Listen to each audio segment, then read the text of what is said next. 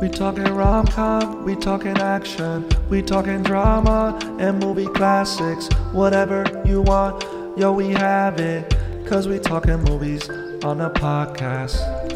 So I married a film critic. So I married a film critic. So I married a film critic. Hey honey, I just wanna talk I about the movie like film casually. You don't have to bring up I the cinematography. Honestly, let's just talk about like how the characters were fun. Married a film critic. So I married a film critic. So I married a film Welcome to So I Married a Film Critic. I'm your co host, Julia. And this is Barry the Film Critic. Hello, everyone. And this week we decided to do a new movie that is coming out. Wait, did it come out last year? No, no, it very limited release for all the hoity-toity critic jerks like me to see, hmm. and general audiences will get to see it. I believe on January the twenty eighth. That's when it gets a nationwide release. Okay. This is Joe Wright's Cyrano. Yes. Cyrano, a musical. Yeah, and mm. a good one too. A good musical. Okay, we are, just to put it out there, super pumped about this movie. And we actually watched it when you first got a screener, I don't know, months ago. And you put it on, and I didn't know what you were watching. And you just said, Yeah, I'm going to watch this movie. So I sat down just to watch a few minutes. And you guys, I stayed up for the whole thing. And it was late when you put it on. Yeah, this was when this was you know kind of when I was in the in the midst of the the thing that I I love about what I do, but it's also it's also the work part of it, where on the one hand. It, it's like Christmas every day when you know FedEx or UPS arrives, and I was like, "You have to sign for this," and it's a screener for some movie coming out. And that's fantastic. But you know, as you know, I usually get like six, seven, eleven of these things like a week leading up to the end of the year. So suddenly it's like I got to get through these things. I have to watch these because some of these sometimes they arrive and I don't know what they are. And then in this case, I'm like, oh, I heard about this, interesting. But as as you may recall, I told you I was not looking forward to it because the director and I had a falling out some time ago. Um, and, you know, and I know that's a silly thing to say, but this was a director whose first movie was Pride and Prejudice with Keira Knightley. I love that movie. I know you how you feel about Colin Firth walking No, out of the I love- with the shirt. no, no, I understand. I love the I know new how you feel one. the original Oh Pride my and Prejudice. But for me, this is. I mean, I think his version is definitive. I thought it was one of the best films of 2005. Hey, stop. I liked his movie. Okay. I did like the new I Pride and it. I thought it was one of the best films of 05, and I just thought this guy is fantastic. And then since then, the dude has broken my heart again and again with that that I don't, I don't even know a good word to use other than just banal that that atonement and the stupid Peter Pan movie he did and the soloist and Anna Karenina. I just this guy I can't stand his movies. I feel like he's been style over substance for a long time. Um, and, and, and every time he has a new movie come out, I'll give it another shot. It's like this is the guy who did Pride and Prejudice, and I just I'm always admiring his style. He one of the things he's famous for is doing a long shot with lots of extras. These scenes that are very hard to stage, even if they're faked. Oh yeah, like there's one scene in Pride and Prejudice where they're the camera's going through the Yeah, house it's all it's amazing. and it's all in one take, and you're like, oh my gosh, this had to be choreographed so perfectly. Yeah. yeah, Yeah, but it's yeah. amazing. Yeah, and, and he, the performances he got uh, out of that film, particularly by Keira Knightley, I mean, I think it's her best film. I just thought, man, anything this guy does next, I can't wait to see. And it's just, it's been a rough couple of years. I, I, I haven't liked anything this guy has done since nothing. So when I heard he was doing a remake of Cyrano de Bergerac and it was a musical, and it starred Peter Dinklage, and the angle being it's not about a guy with an elongated nose, but it's going to be Peter Dinklage. His, you know, the fact that he's he's he's a little person. Um, I just thought, wow, what a terrible sounding idea, and, and it's a musical. That's going to be awful. And uh, so I, I was, Boy, were you wrong. yeah, and I'm pleasantly so. Um, yeah, because this is this is you know, I don't know, like I I, I stand by my Your hate for Joe Wright. no, no, no, no. Hate's a strong word, and you know, but at the same time, this this is a guy who's his his films just haven't connected with me for whatever reason for a long time. And I know people who love Atonement. I've just never been one of those people. But this one, yeah, it, it snuck up on me, and I got to say, from the first frame to the last, it's uh, it, it's one of my favorite films of 2021. Okay, this movie really moved me. I was not expecting that. So, all right, we'll just get into it. It takes place in 1640 in France during the 30 year war, 30 years war with Spain. Yep. And we open up on Roxanne. She's the lead. There's basically three main characters that the movie focuses on, and then we have a few extra people coming in and out. Yeah, and I want to say that the movie, the first image that the film opens up on is is a, of a marionette with an elongated nose, sort of referencing the the original material, which I thought was a lovely touch to say this may be the this is what you're expecting. This is not what you're getting. Mm, yes. So it's Roxanne getting ready f- to go to the theater. She's been invited by the Duke, who is second only to the king, so pretty high up there. And her maid is telling her, You should marry him. He's in love with you. And she's just so disinterested in him romantically. And she says, you know, you need money. And she's Roxanne is like, what about love? And she says, children need love, adults need money. Very practical. yeah. So that's where we're at. I, I don't know why Roxanne is poor, though. They don't really tell you why. Maybe the war has just depleted Until her asked funds. that, Jules, I've never cared.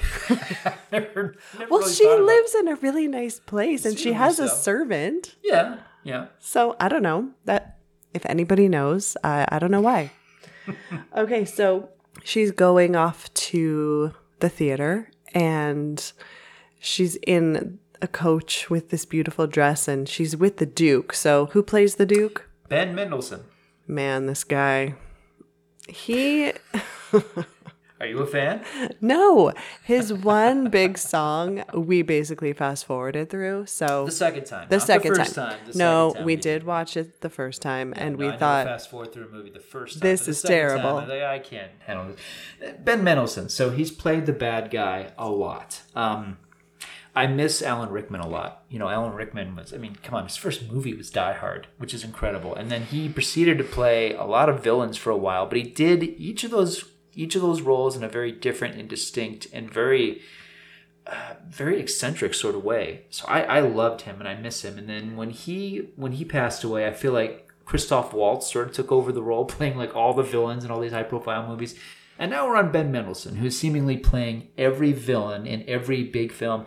And I'm I'm sick of Ben Mendelsohn. I I, I am. I think he's he's a good actor, clearly, but I feel like it's it's beyond typecasting. Now it's he's he's in the same position as Mark Strong. It's almost it's almost a cliche to see him play these roles, and he plays them typically the exact same. I don't way. even know who Mark Strong is, but you don't have to You explain it. bald dude, Oh. angry, smoldering. Okay. All right. Yeah. Okay, so Roxanne, they're she they're in the coach going to the theater and that's when she has her first song and that's when we kind of get a feeling of what kind of musical this is going to be. Yeah. And it's very you know when you watch a musical that you feel embarrassed for everyone Yes. on screen Oh yeah, there, there's a movie called Dear Evan Hansen. I know exactly what you're talking about. and you may you wouldn't feel embarrassed if you were actually in a theater watching it, but watching it as a movie just I don't know. There's something about the experience that is like, ugh, really? This is not good. I did not have that experience with Cyrano. Yeah, it, it's the fact that it, for one thing, is Joe Wright. To give him all, all the credit that I haven't been giving him for years, he is a very strong visualist. He really pulls us into this world, and because there is a heightened romanticism to it, and we're really inside of, of Roxanne's state of mind, it does feel like a natural outpouring of her feelings and her you know her perspective that she begins to sing. This is not one of these situations where characters are talking like you and i are and suddenly like this is the day that things are gonna go my way. You know, and, and you're just going wow this is really embarrassing. No it it really you know it feels like a you know again like a good musical number and a good musical it should be an extension of who they are. It's like this is what they're thinking this is what they're feelings they're just expressing it this way. And the movie exists in a world where musical numbers happen and it's a you know it's it's a normal thing. And yeah I, I, I agree with you. I think the movie justifies its being a musical. And the other thing, whenever there's a song going on, sometimes there'll be people dancing in the background, and it's just a very beautiful visual. The costumes, it's almost like I don't know. There was a part when they're in the theater and they're it's the same song and other characters are also singing it. So it's like the longing of her heart to find love is also echoed in the whole cast, really. So her expressions are kind of everyone's. This is Haley Bennett playing Roxanne, and um, yeah, I'll, I'll speak more about her later. But uh, I mean, she's sensational in this film. Beautiful singer. She nails the role of Roxanne, and uh, yeah, I, I love her performance. Yeah. Suspect you feel the same way. No, she's really good. I mean, I didn't even know who she was until in fact, I still don't really know who she is. Okay, well, I'll talk about her as an actress a little bit later. But yeah, Okay. yeah. So. All right, so So she's at the theater to see a performance by the acclaimed actor Montfleury. Montfleury is uh, he's adult. He's uh, he's he's this he's a high-minded, pretentious, awful actor. It's a great moment because it's calling attention to the theatricality of this film. It's call, it's calling attention to how pretentious and pompous this story is, as well as this presentation as a film is. And then along comes the heckler in the theater, which of all things is Cyrano, this soldier. Um, but before that, we see Christian. yes, you're right. Thank you. We- over Christian. Yeah, we we meet Christian. Played by Kelvin Harrison Jr. That's a name I think everyone's going to know really well in the next coming years. This is a big breakout role for him. He's had a few, but this is, I think, a big one. Yeah, he sees her in the carriage and he's like, Who's that? Policeman. And they're like, Oh, that's Roxanne. She's way above your station in life, basically. You're a nobody. She's amazing. And He's then a guard in the French army. Yeah, he's a guard. She's obviously some kind of aristocrat, but has fallen on hard times, monetarily speaking. Why? We don't currently know. Again, yes, we don't know. It's a mystery. So he sees her inside the theater, and then she sees him, and that's when this love at first sight situation happens. It's nice. The camera really lingers on their their uh, their glancing at one another for for a period of time. Okay. And then he gets robbed, and and yeah, remember? Christian gets robbed. Yeah, he gets robbed. Remember? She's watching Oh. him, and he he has he's, he's his his purse as it will as it were gets lifted. Oh yeah, because Yeah. there's some there's some thieves in the theater. You remember? There's some people talking about how you can steal money, and they're like, "What about kids?" They're like, "Well, if they have a purse, then you can steal it." Yes, as Prince would say, there are thieves in the temple. okay, so Montfleury is up there doing his thing, and then yeah, Cyrano starts heckling him, and at first I thought, "Oh, is this part of the show?" But you said no. He really thinks he's terrible. Yeah, no, no. Uh, Cyrano is the thing I love about the character, and certainly the thing that makes Peter Dinklage so wonderful in this role. He has a personality that is so imposing, despite the fact that he has a physical attribute that makes him He's small in stature. and mawkish in society. You know, and traditionally it's been Cyrano's nose. In this case, it's it's Peter Dinklage, real life, a, a little person playing a little person. Um, but none of that matters because he has a super ability in terms of being a soldier, in terms of being verbose, in terms of his mind. Cyrano is unmatched by anyone in his world. Mm-hmm.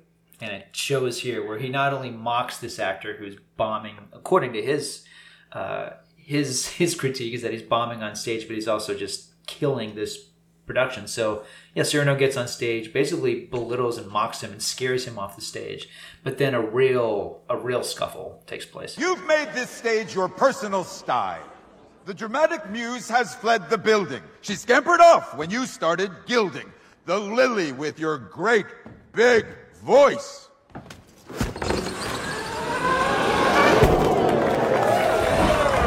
poor muse had no choice.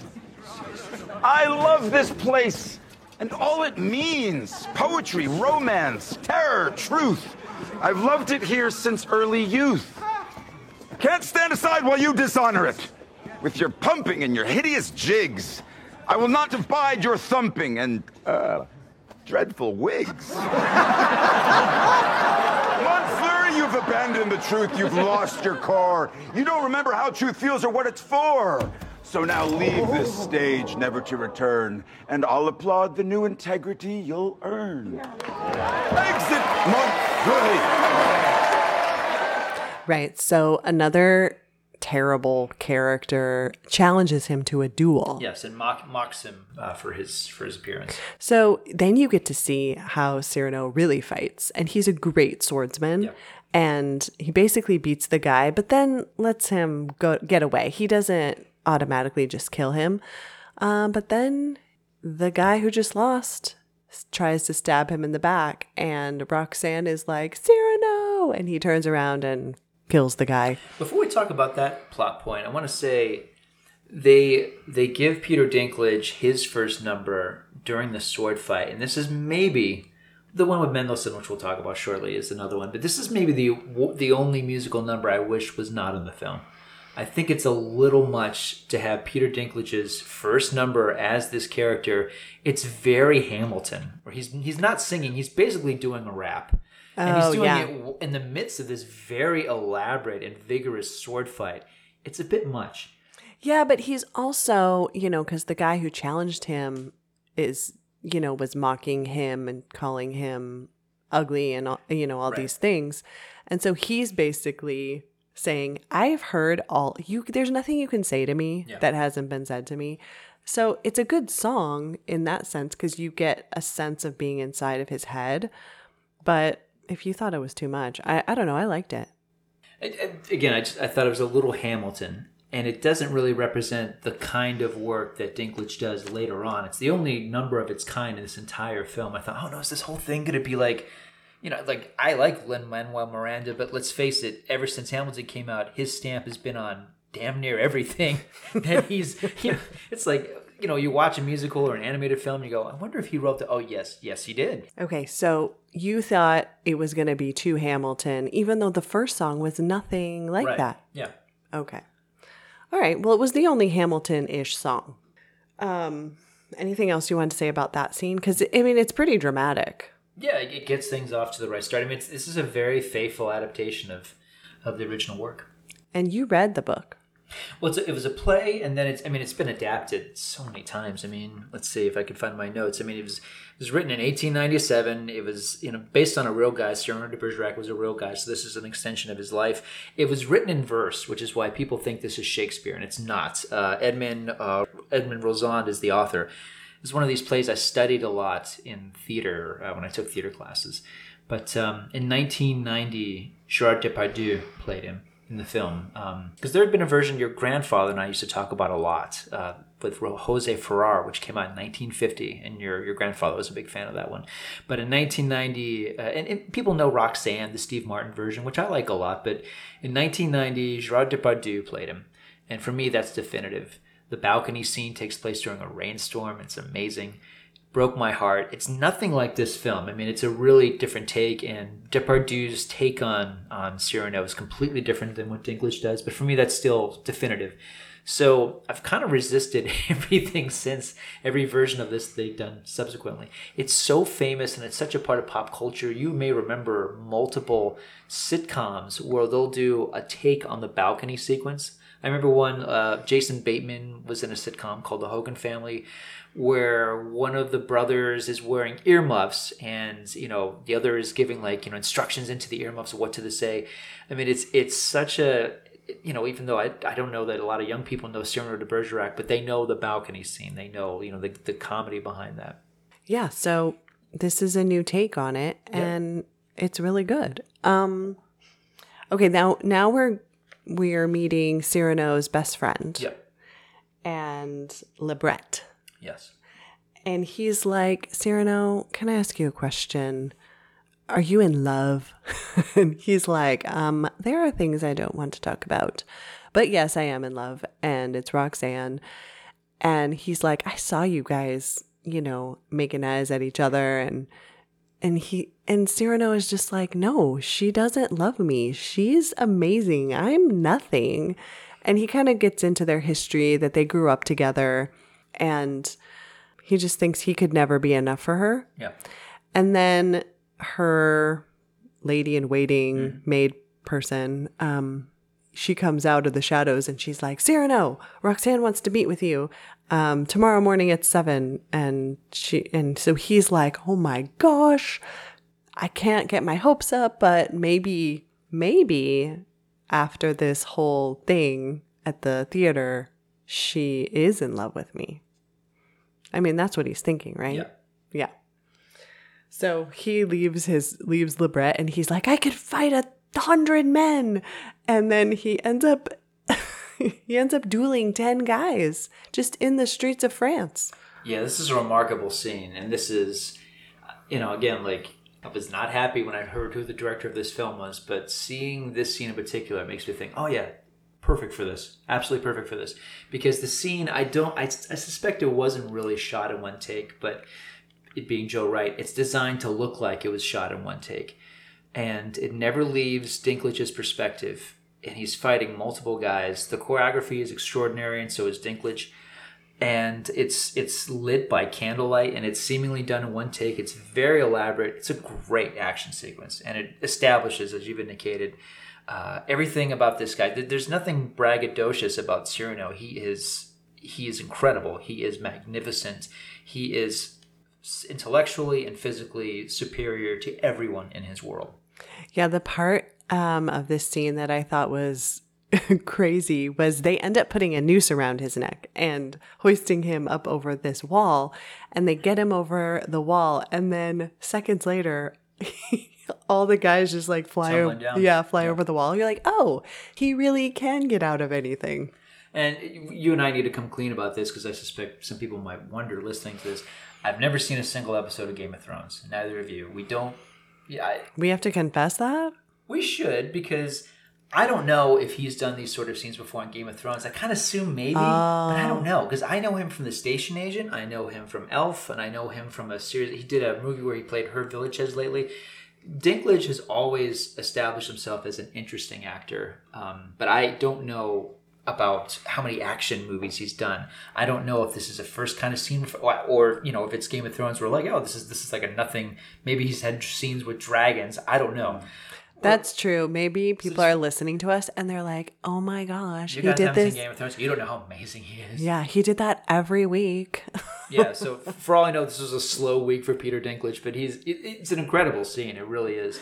Um, yeah. So it, it, that's the other thing too. Like I feel like ah, I've missed. I wouldn't have I've missed out on that phenomenon, but it is like The Sopranos. I never I've never seen as of this recording. I've never seen a single episode of The Sopranos, and I know to get caught up would take me probably the year hmm. to watch The Sopranos or to watch. Are we Game confessing all the shows we haven't watched all the HBO shows that I haven't watched. I feel oh. you know because you know you and I watched Breaking Bad, like we watched that while that was on. We got to experience all that.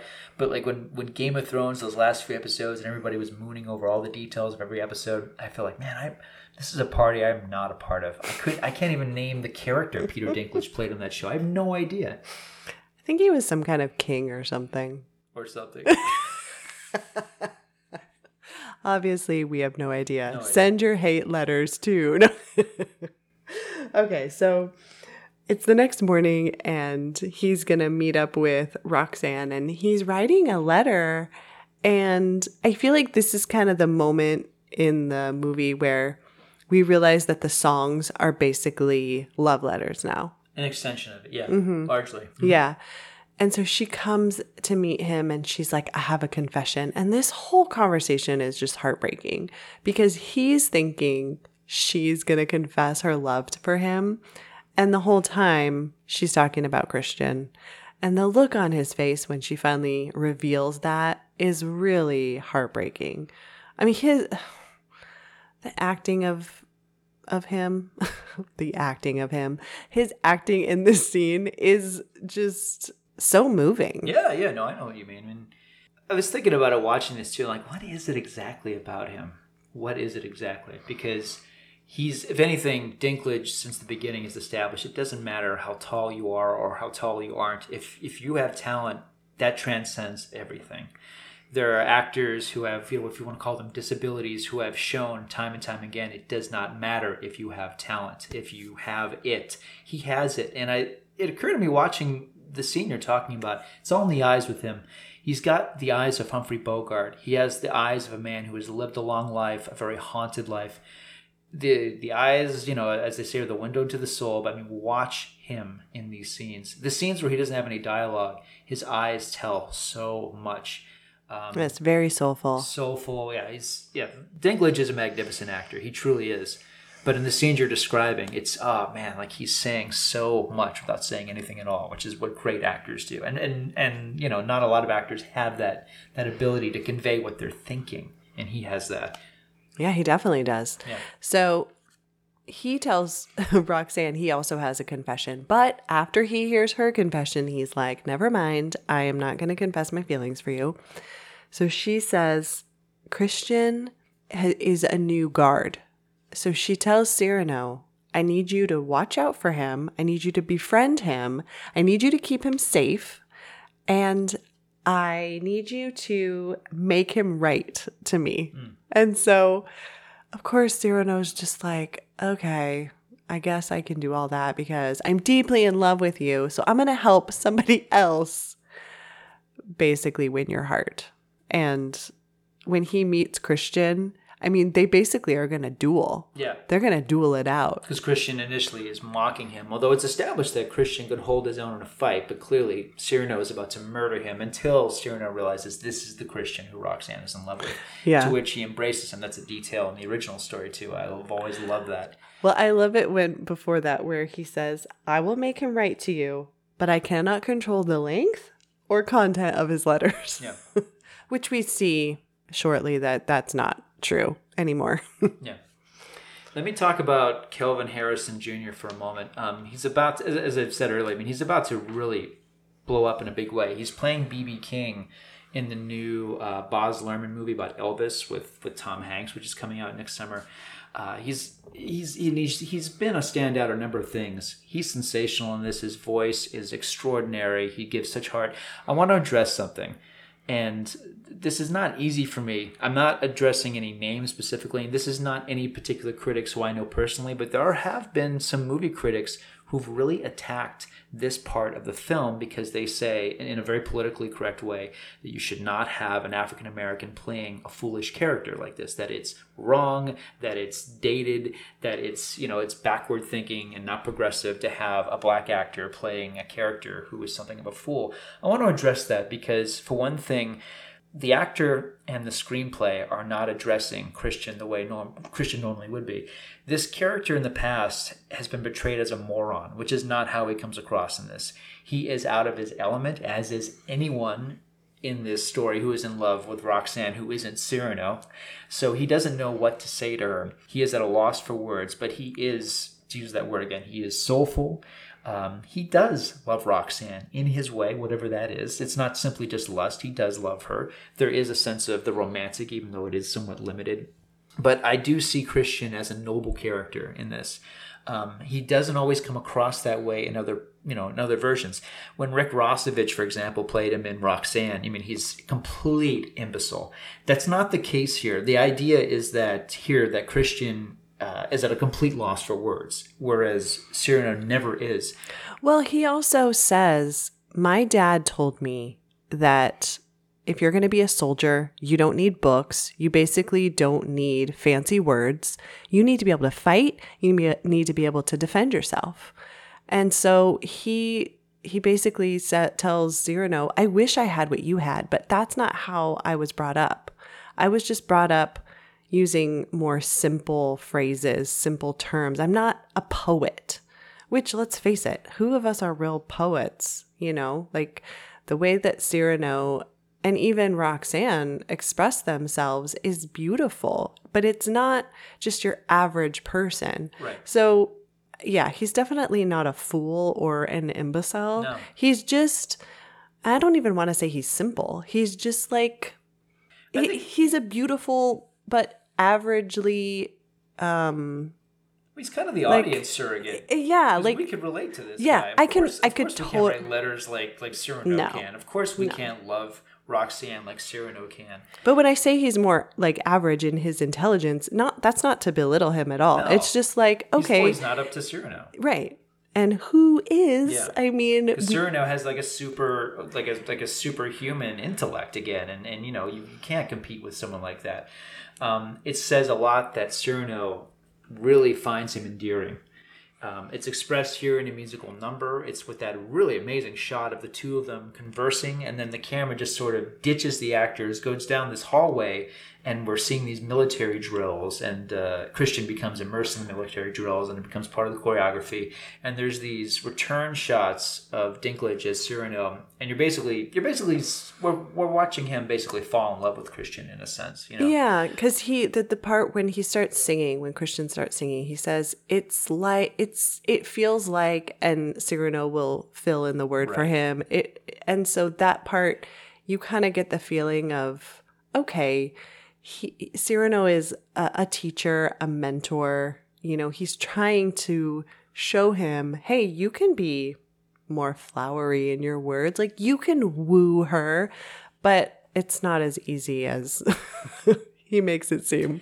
Yeah, so I wanted to address the fact that that there are some some critics and a, quite a few people actually who object to an African American playing the role of Christian. I don't. I feel like Kelvin Harrison Jr. is excellent. I feel like he surpasses He's the great. expectations of this. And look, in a sense, I get it. All right, I've seen Soul Plane. I saw Norbit like everyone else. I understand, you know, that you know having movies with really embarrassing portrayals by African American actors is unfortunate and it doesn't help anyone. This is not that case. This is a this is an actor who perhaps it's an unconventional choice for this role. He makes the role completely his own. He has a completely different take on it, and I, I think I think these three leads, frankly, as much as I love Gerard Depardieu, I feel like what Dinklage, Bennett, and Harrison are doing here is definitive. I really do. Okay. I I agree with you. I mean, I I was completely immersed the entire time and this was our second viewing. Um I do want to tell the audience that before he meets Christian, before Cyrano meets Christian, the Duke basically offers Cyrano a new role, like in the army. And he's like, no, I don't want that. And then he offers him, like, he wants to buy his poetry. And he's like, no, I'm not for sale. So I love that about his character. He says, I'm not for sale, neither is my work. I belong to no man. I answer to no one. I'm I'm in the guard, but I do things on my own terms. And that's just his the way he's always done it. Yeah. So we know that the Duke doesn't like Cyrano and he doesn't like the fact that Roxanne and Cyrano are friends. So there's there is that rivalry there. Absolutely. And there's a there's another detail I want to linger on too. After the musical number that we mentioned, where Cyrano and Christian basically decide to team up, as it were, to woo Roxanne. There's this moment I love where Cyrano pulls the letter out of his lapel that he's prepared to give to. Obviously, he wrote it for Roxanne, but he's going to give it to Christian so that she can give it to her. The way Dinklage does it, he pulls this letter from his lapel, snaps it, and gives it to him like it's a weapon. I thought that's perfect. That's because this is his weapon. That that is that is the the greatest weapon he has. His words. Mm-hmm. Yeah, and and he's like, "You already wrote a letter?" He's like, "Oh, I just keep letters in here for random women." He's, he's like, "Well, but it's for Roxanne," and he says, "Well, she's too full of herself to know to notice." What's funny about Roxanne and Cyrano is that he thinks she's prideful, and I think we find out later that he's actually the prideful one. That's the la- his last line. In Yeah, story, and that's the thing that really, I mean, I'll talk about the ending Yeah, yeah, later we'll- on, we'll but I'm yeah, yeah. just, Yeah. I'm, I'm a little upset about it. Okay. Well, to talk to get really uh, sentimental about this, I mean, this is based on uh, you know th- this whole thing is based on a stage production that was written and directed by Peter Dinklage's wife. the The music was done by the band, The National, um, and I think that the songs are just wonderful. But I, I thought it was really interesting that it's, it's in 2019. Erica Schmidt, who's married to Peter, Peter Dinklage, uh, she did this version on stage. It's been done off Broadway at this point. It's never been done on Broadway, but you know the fact that Dinklage has done this this character multiple times on stage, and by the way, he was figuring out moments to do it when he wasn't doing Game of Thrones is amazing, and that I mean that makes him for me that puts him in in the the same echelon as like Pacino and De Niro, these actors who go back and forth from theater and stage. Those are the best actors. You know, you, you can live in those two worlds. You clearly love this, and you're clearly great at it. You don't if you're a movie star, you don't do theater. you stay away from theater because theater will just show how weak you are as an actor. But if you're good at theater, you know this is you're the master of your domain. But and all that to say, you know, Dinklage, it doesn't seem like he's tired of this role. You know what I mean? Uh, To, to state the obvious, everything, every scene feels so fresh with him. It's a, it's it's a startling performance because it's not just that he found. It's not just that they're they're approaching this character from a new angle. It's not gimmicky that he's playing this character. If anything, it just feels perfect. It feels like they, they found a way to make us look at this character in a completely new way. And every scene, you feel the aching of this character. Um, as you've indicated, the scenes between all the scenes between Bennett and Dinklage are so heartbreaking and so beautiful. You really feel one character's. Uh, I mean, she clearly loves him, but not in the way that he wants, and you know the way that Or he's- does she? or does she? And you know, in the way he's responding to that again, it's it's a lot of it's a lot of him just reacting uh, from the exterior, and we kind of hint at what the interior is like for him and how tortured that is. It's so moving. It really is. It is. So, okay, the fact that Cyrano and Christian are in the guard together and that the Duke has been promoted and now he has control of putting them into this war on the front lines. And so Roxanne uses her feminine wiles to basically trick the Duke and say, you know, it would really just bum Cyrano out if he didn't get to fight. So you should just keep the guards here with the women and the children, you know? And he listens to her. So she kind of gets her way and she uses she uses the fact that the duke wants to marry her um, to send him away. So she says, "But gosh, I couldn't love anybody who wasn't brave." And he says, "So I have to go fight." She's like, "Yeah." it's so great. She finds a way to just like get rid of him Yeah. and keep Cyrano and Christian close by, which I just thought, you know, the women in these period pieces, they really know how to use their words to get their way every time. Yeah. I think we've lost that art, frankly. I need to learn from her. Well, this this whole story. No, it's a good point. I mean, this whole story is about the power of words. I mean, you know, the the whole notion of chivalry through writing letters, poetry, love poems, love letters. It's obviously a lost art. Um, well, you used to write me letters. yeah, I mean, lots and lots. He wrote me a poem, you guys. The most beautiful poem. And I still have it. I don't have it memorized or anything, but I do. was- No, I don't. you start reciting it right now from 20 years ago. I think I compared your frame to uh, a shard of light from the sun. Oh, yeah, I think you did. Yeah. I do remember that detail. Yeah, Yeah, you did. yeah. And I and that was before we were even dating. Mm. You wrote that for me. yeah. And um I was like, "What do you think of this?"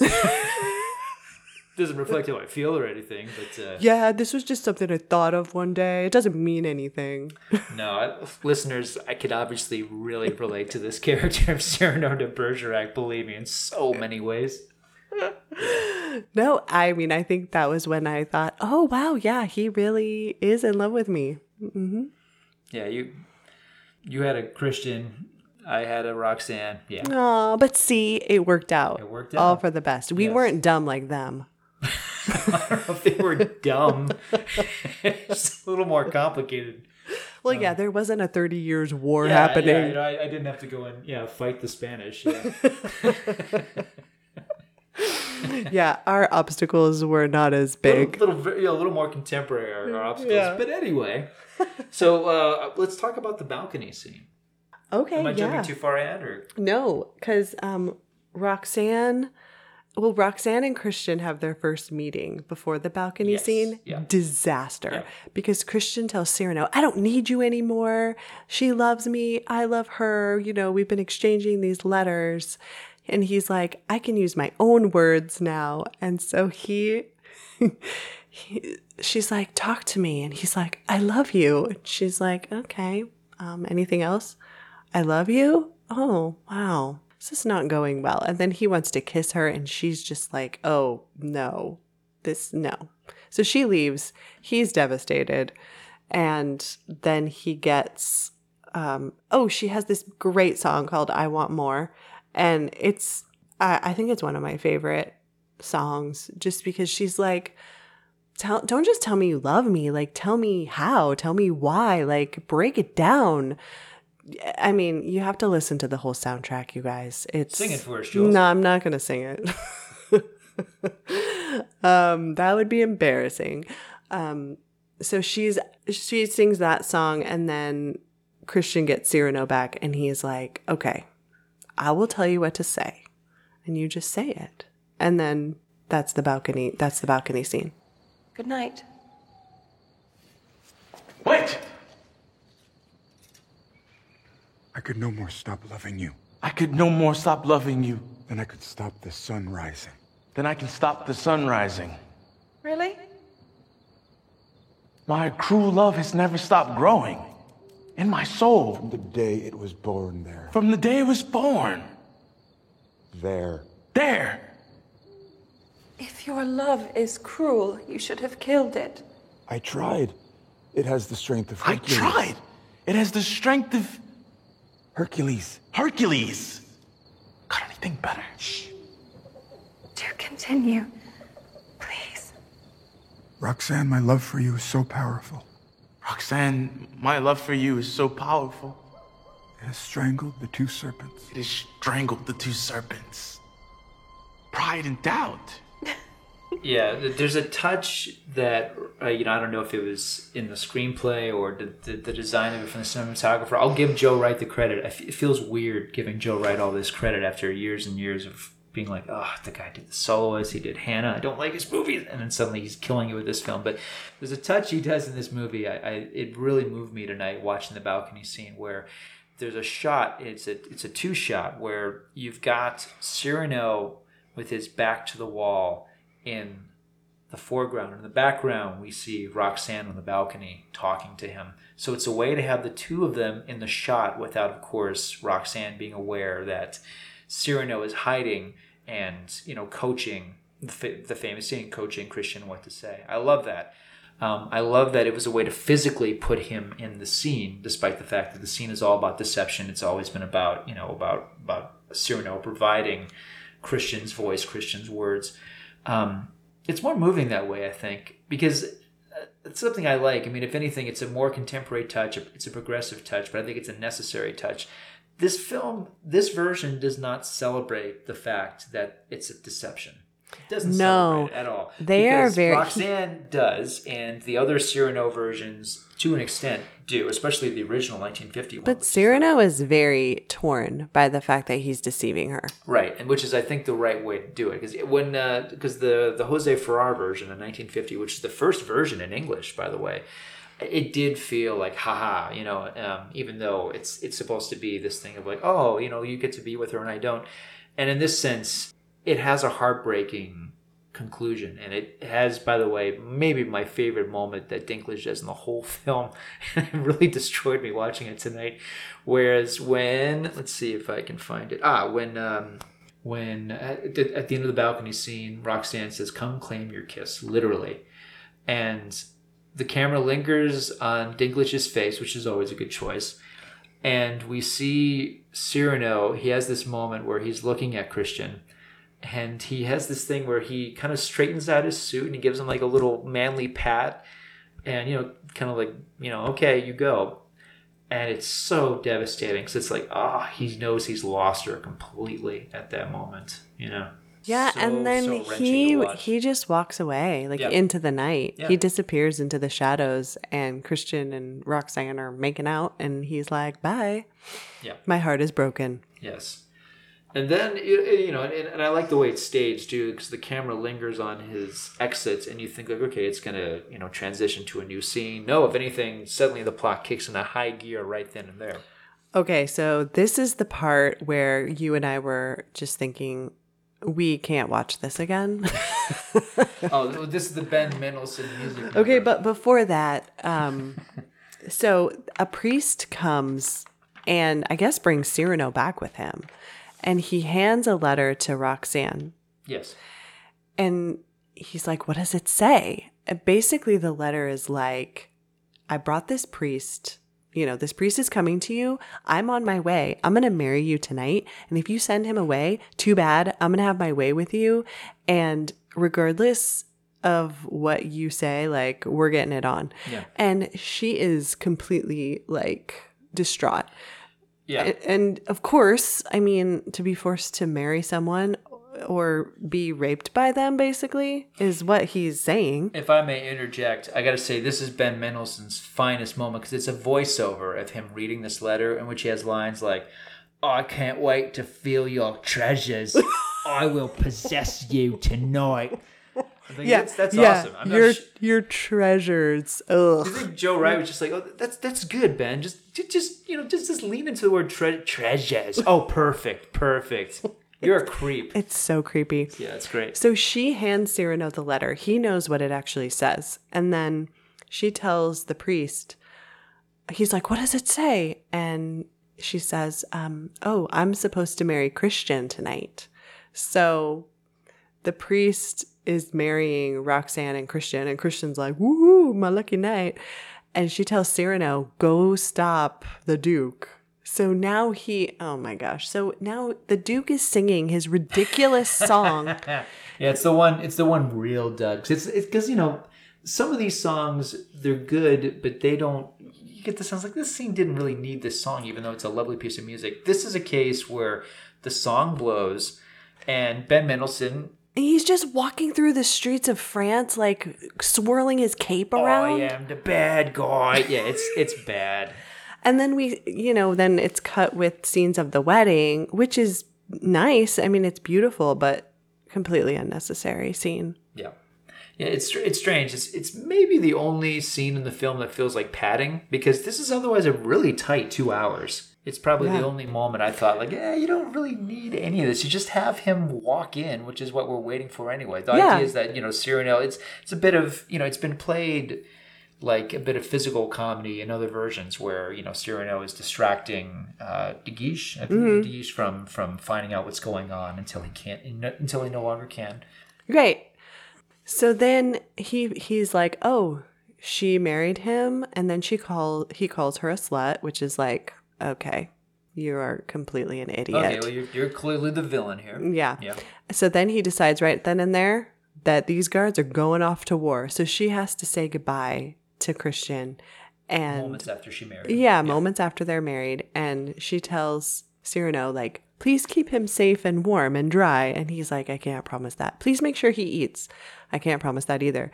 Please make sure he writes. And he's like, that I can promise because I'm the one writing the letters. Right. So then, yeah, and then we get to the front lines, and you know, you would think at this point I would be, I don't know, kind of over this movie, but then it just gets better. It keeps getting better. Yeah, yeah. There's a there's a bit of business that's established that every day, uh, not only not only does Cyrano in the front of the lines waiting for the battle to begin, not only does he he hasn't ceased writing Roxanne in in Christian's name every single day, but he also has this bit of business every day where he's sneaking on to the Spanish lines, stealing food from them. And as he's about to jump away, and they're they're firing at him, and he gives a bow and he jumps. It's great. This character is so badass. It's awesome. Yeah, he basically feeds everybody. Yeah. He gives them fruit every day. Yeah, yeah. True, I mean, true warrior. The, everybody else is hanging out. I mean, they're practically freezing to death, so I don't want to make it seem like they're not doing anything. But Cyrano's really He's yeah. he's doing all the heavy lot of lifting. stuff. Yeah. Yeah. So De Guiche is still ticked at what everything that's happened, and so he's going to send these guards into battle, basically. And this is probably one of the most moving scenes for me is when Le Bret gets word that he his company is going into battle. It's a suicide mission. Yeah, it's a suicide mission, and he tells uh, this little kid go go collect all the letters because everybody's going to be writing home. And so i guess I, I just called it the letter song but it's these three guys and two soldiers. three soldiers yeah. And they they sing about you know one is writing a letter to his wife, another to the girl that he loves but he never told her, and a son writing to his dad. And it's what they want to say now that they know they're going to die today. And I I mean, I I cried the first time I saw it. I cried the second time I saw it. It- yeah, it's interesting, isn't it? Because this is a scene they probably thought, you know, if this doesn't work, we'll just cut it from the film because it doesn't really have any sort of bearing on the story. Really, it's just insight into the perspective of these soldiers, what they're going through, their fears, and it's also again this idea that the songs, for the most part, are an extension of the longing that comes out in the letters. It's like what you what they're unable to say with their lips, they're able to say with their pen, and this is another example of that. And these are characters who, you know, they really have these moments and that's it. And instead of it being a throwaway or stopping the movie cold, it's yeah, it's it's uh it's so heartbreaking. It is. And Yeah, some of the, the lyrics say, like, tell him not to cry.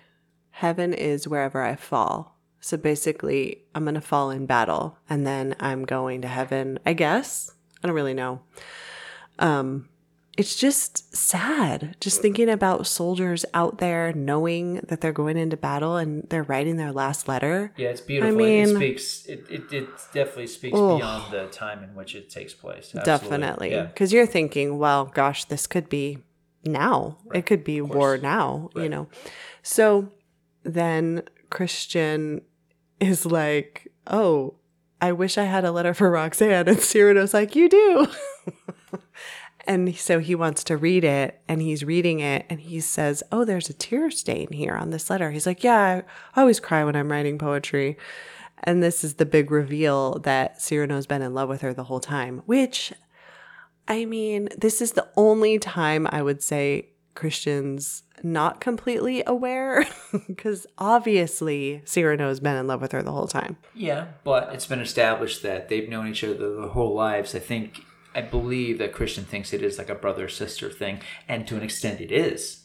And to an extent, it has been this very comfortable understanding that that amazing person, Roxanne, is in love with this guy who is constantly underestimated his whole life. Yeah. Well, and then this is where they basically come clean and, and he says, okay, so Cyrano says, if I die, you have to tell her that, like, don't be surprised if she tells you of the volume of letters I've written. He's like, how many letters have you written? Two a week? And then he realizes, he confesses it's one a day for months. So Christian is beside himself, you know. And he says, Well, if I die, you have to tell her. Like, you have to come clean because, you know, she, I think she's in love with you. And he says, How can that be? And he said, Well, this letter, she says, if you come back damaged, wounded, mangled, I'll still love you. I love you for your soul. And he's like, She loves your soul. She loves my physical appearance, but she actually loves you. And that Cyrano just can't, he can't even think that that could possibly be true. Right.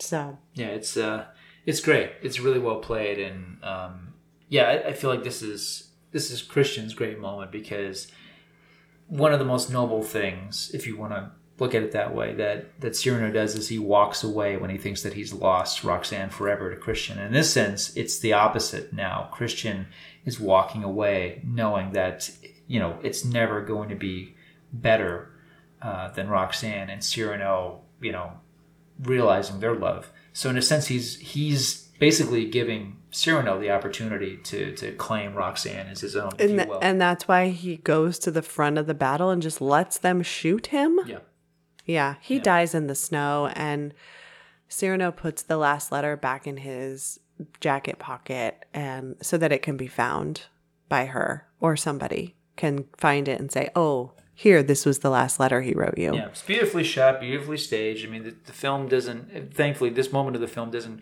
become some big, long, drawn out action sequence. It's it's it's well staged, but at the same time, it, it's it's about character, not spectacle. Mm-hmm. Okay, so then it cuts to three years later, and what Roxanne is a widow and she volunteers with the nuns. I, I don't know what she does all day, but she cares for the sick and infirm with the nuns, Yeah. even though she's not a nun. And Cyrano comes to see her every day. And and it shows him before he comes to see her writing just hundreds of letters that he's never going to give her, trying to confess what he's done. Yeah. And it's been three years and he still hasn't found the right words to tell her. I mean, right? Yeah. Yeah. No, no, sorry. This part of the film always moves me very much. Very much. The story has always moved me. I've seen versions of this where it's there's one version of it where it's during battle that they that that he confesses to her like he actually has a head wound and he's there, there's guns blazing in the background and it's like his last moments to finally confess to her what's going on so it's like he die like he dies in her arms in the, in the midst of battle and this is a quiet scene i like the way this scene is, is staged because it's the camera at times is very far back and you kind of lose you, there's there's people in the frame but they're kind of lost because they're surrounded by the setting and it's this wonderful sense of uh, this is a lost moment in time for these two because as we learned this is their final moment together Oh, when he finally goes to see her. yes Yeah. So, but we also know he still is, is bleeding from the war. the war Like, wound is yeah not I mean, it's never been healed. Oh, that's gotta be. But this is also Cyrano. I mean, he doesn't take care of himself. He's probably been in a few scrapes. Uh, you know, if he's dealing with PTSD or whatever else. That's true. You know, this is probably this is a guy who does not take care of himself at all. Right, but you know, there's no doctors around that he could have gone to see in the last three years. It is the 1600s. I know, Isn't that one of those guys like, all you need is a good bleeding. Don't worry. I've got a bucket. I mean, is is the bullet still in there? Like we don't know. Is it gangrene? I mean, well, you see his fingers. His fingers have gangrene. No, well, yeah. Yeah. Okay. So he goes to see her and she she says like what's the news? Now does he make up the news for her every day? It seems that way. Yeah. So I he- think so. he or make- at tweaks it. Yeah, like he comes and tells her, you know, Monday, you know, this happened, Tuesday this happened, and some of them are funny and some of them are kind of sad. Um but he says, "Can I read the final letter that Christian wrote to you?" And she pulls it out and hands it to him. And he starts reading it and then he just starts reciting it by memory. And she is I mean, is she ac- honestly surprised at Yeah. this point? Of course. Yeah, she has no idea. She idea. suspects it. Deep down, she suspects it. Because as, as it comes out, she says, Were you the voice? Were you the letters? Was, Yeah. Was your words? So, yes, she has always suspected it on some level. But it's, but it is, I mean, it is a betrayal. It's kind of awful. It is a deception. It is a lie. So, uh, you know, I think there's a part of it that's like, it can't be, hopefully it's not that. right. But she's had years to reflect on it. So I'm sure it's on some level. Well, the reason he wants to read it to her is because he he's like, I'm gonna die today, and that letter that he wrote on Christian's last day was really his own words to her. So he wants to read them to her again, and he ends up collapsing, and they have this moment where they profess their love for each other, and just the tragedy of this moment. I'm like, you guys could have had three years together. Three years. Maybe she would have seen your gangrene wound and taken you to a doctor and you wouldn't have died. It's terrible. It's so sad. well, it's supposed to be. It's tragic. It's a tragic love story. Ugh. Yeah. I I it's I You're still clearly. I'm I'm really. I'm really upset about the fact that because he says she says I love Cyrano and he says and I loved my pride, and then he dies. Mm-hmm. And during this scene, there's a there's a close up. It's a very long scene where they're finally saying to each other. Some of it's some of it's in song. A lot of it's just spoken word. Where he is looking up at the at the ceiling, and she's looking at him, but also directly at us. And it's wonderful. It's it's this great visual of they're still not quite. There's they're not quite eye to eye, and once they are eye to eye, that's his final moment. Yeah. Yeah, it's great. It's great. Yeah, no, I mean it's beautiful. It's just so sad. Yeah, well, it's, it's supposed to. I mean, it, it, it has its impact as it should. Uh, you know, if if you walk away from this feeling indifferent or feeling like it doesn't touch you, then clearly it doesn't work. And I've seen versions of this where I thought, oh, that's quaint, that's kind of funny, but If this doesn't touch you, you are a heartless person.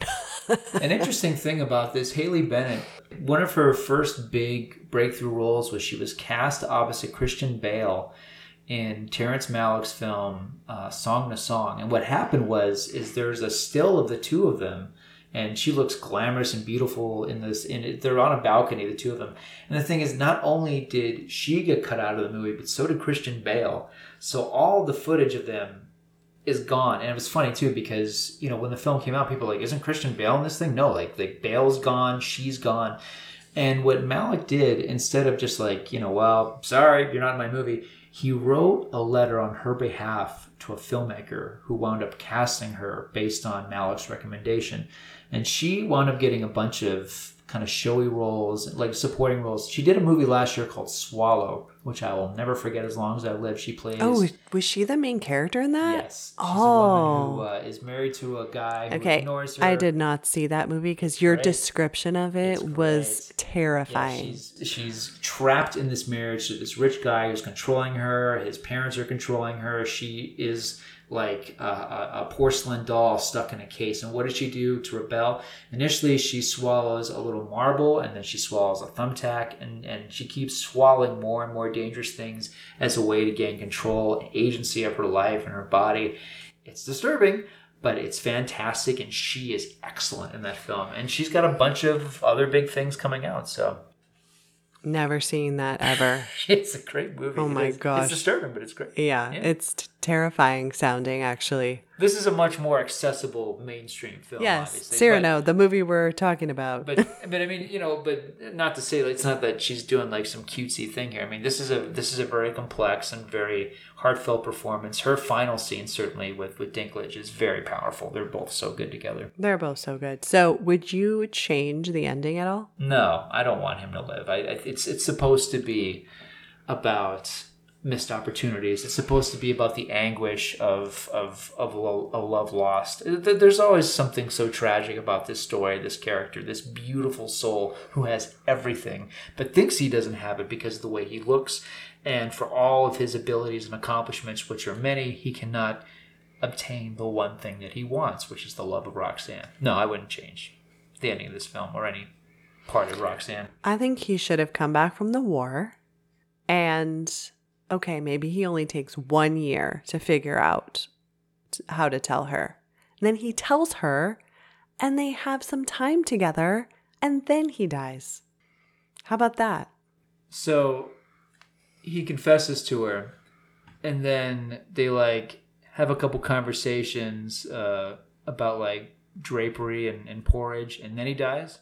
No, they like have a relationship. There's no time. He's dying.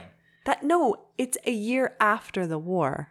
Okay, Not but three he still years. has the the mortal wounds. I mean, he's still going to eat it. Yeah, but at least he would have had some time with her and it wouldn't be as tragic. Well, what, do you mean by time with her? Are you talking about dates? Are you talking about marriage? Yeah, maybe they could have gotten married.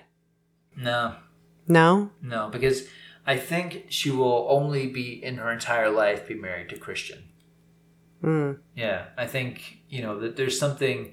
It's it's not only that Christian was a missed opportunity, but the way he was taken from her, literally and figuratively, is so tragic. I I suspect she will never marry again, no matter what. So you think that their daily meetings where he shares the news with her and comes to see her at this, I don't know, nunnery? Yeah. Infirmary? Yeah. Is enough. Yeah, yeah. That's that's. This is the only way he can reach her and be with her is to be her friend, to give her amusement and distraction, and to love her with words, which is all he's ever been able to do his entire life. Yeah, It's just so sad. it is. I mean, maybe she could have helped him with his mortal wound. No, she has no idea. she doesn't know how to fix a mortal wound. She knows did. she knows people. I know someone here. I'm a doctor. Oh, you need a good bleeding. let's cut off your head and then reattach it. Oh Do you have insurance? Oh, it's just sad. I just want them to be together. This is this is that famous time where we're talking about you know doctors who you know had elixirs and snake oil. I mean, this is that period of, of medical history. I mean, remember, They could have poured alcohol on it at the time and pulled out the bullet, and then maybe it would have healed. They could have at least done that. No, no, I don't see. it. No. You're talking about some advanced medicine for Oh the my 1600s. gosh. No, no, no, I, nah, nah. Oh man. All right. No, I, I think the power of this story is that to make her accountable, you know, she she should realize that this has always been the guy. She should know at some level. Oh, so she should have said something to him? What I'm saying is, it is twofold. They both have these obstacles that kept them from being together. This isn't a Romeo and Juliet situation. This is a situation of two people who perhaps don't have realistic perceptions of themselves as well as the world that they live in, and that has kept them apart. So I think to take that away would take away the power of this, which is that this is where love can be an idea presented in words and in scribe versus uh, you know, versus something that's a little tidier. I think great love isn't tidy, frankly. Well, that's true. But is this the type of relationship or era where she would be able to express her love for him? I mean, because the only way she gets Christian to do it is by telling Cyrano, like, hey, can you kind of help him here?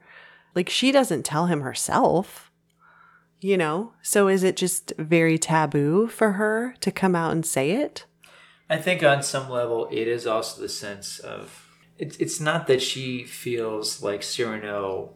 She doesn't see Cyrano in a in a disdainful way that so many others do because of his outward appearance. But I believe to some extent she probably feels like, oh, you know, it never happened with him, and you know, and people are saying this. So I'm sure there is a sense of the social pressure. I suspect. Yeah, I'm sure there is. But even after he comes back from the war and they're together every afternoon, I don't know. Well, she they're both old enough to be more open about who they are and how they feel, and it seems like even in those those in the moments where he's telling her the news, so to speak, you do get the sense that they are inching towards each other because it's this affection that they can't quite hide anymore, but at the same time, neither of them are brave enough to fully act on it until it becomes this revelation. I'm fine with it. I am. I, I, I don't want a happy ending for Cyrano. I, I, I don't. I don't. I want him to die in agony.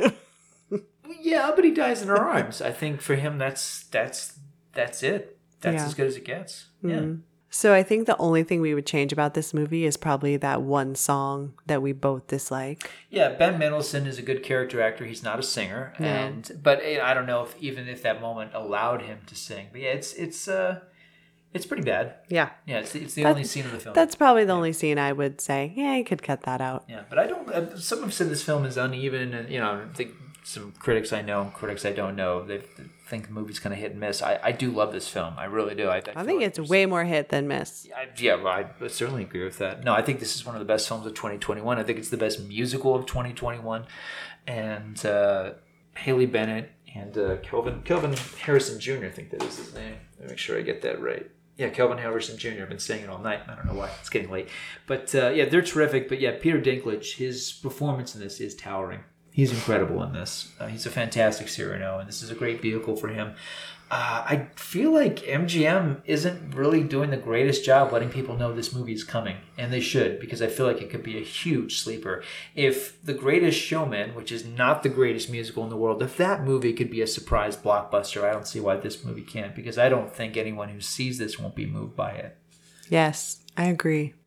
Go out and see Cyrano or watch it on streaming. I have no idea. But see it in the How is theater. it coming out? It, it opens on the twenty eighth In theaters? Oh, So I okay. hope people do get. The, I hope you know people. You know, obviously, I want people to be safe and go to a theater where they feel safe. If you have that opportunity, if you have that luxury, see this on the big screen. See it with someone you love. See it with someone who loves musicals or just wants to see a great movie.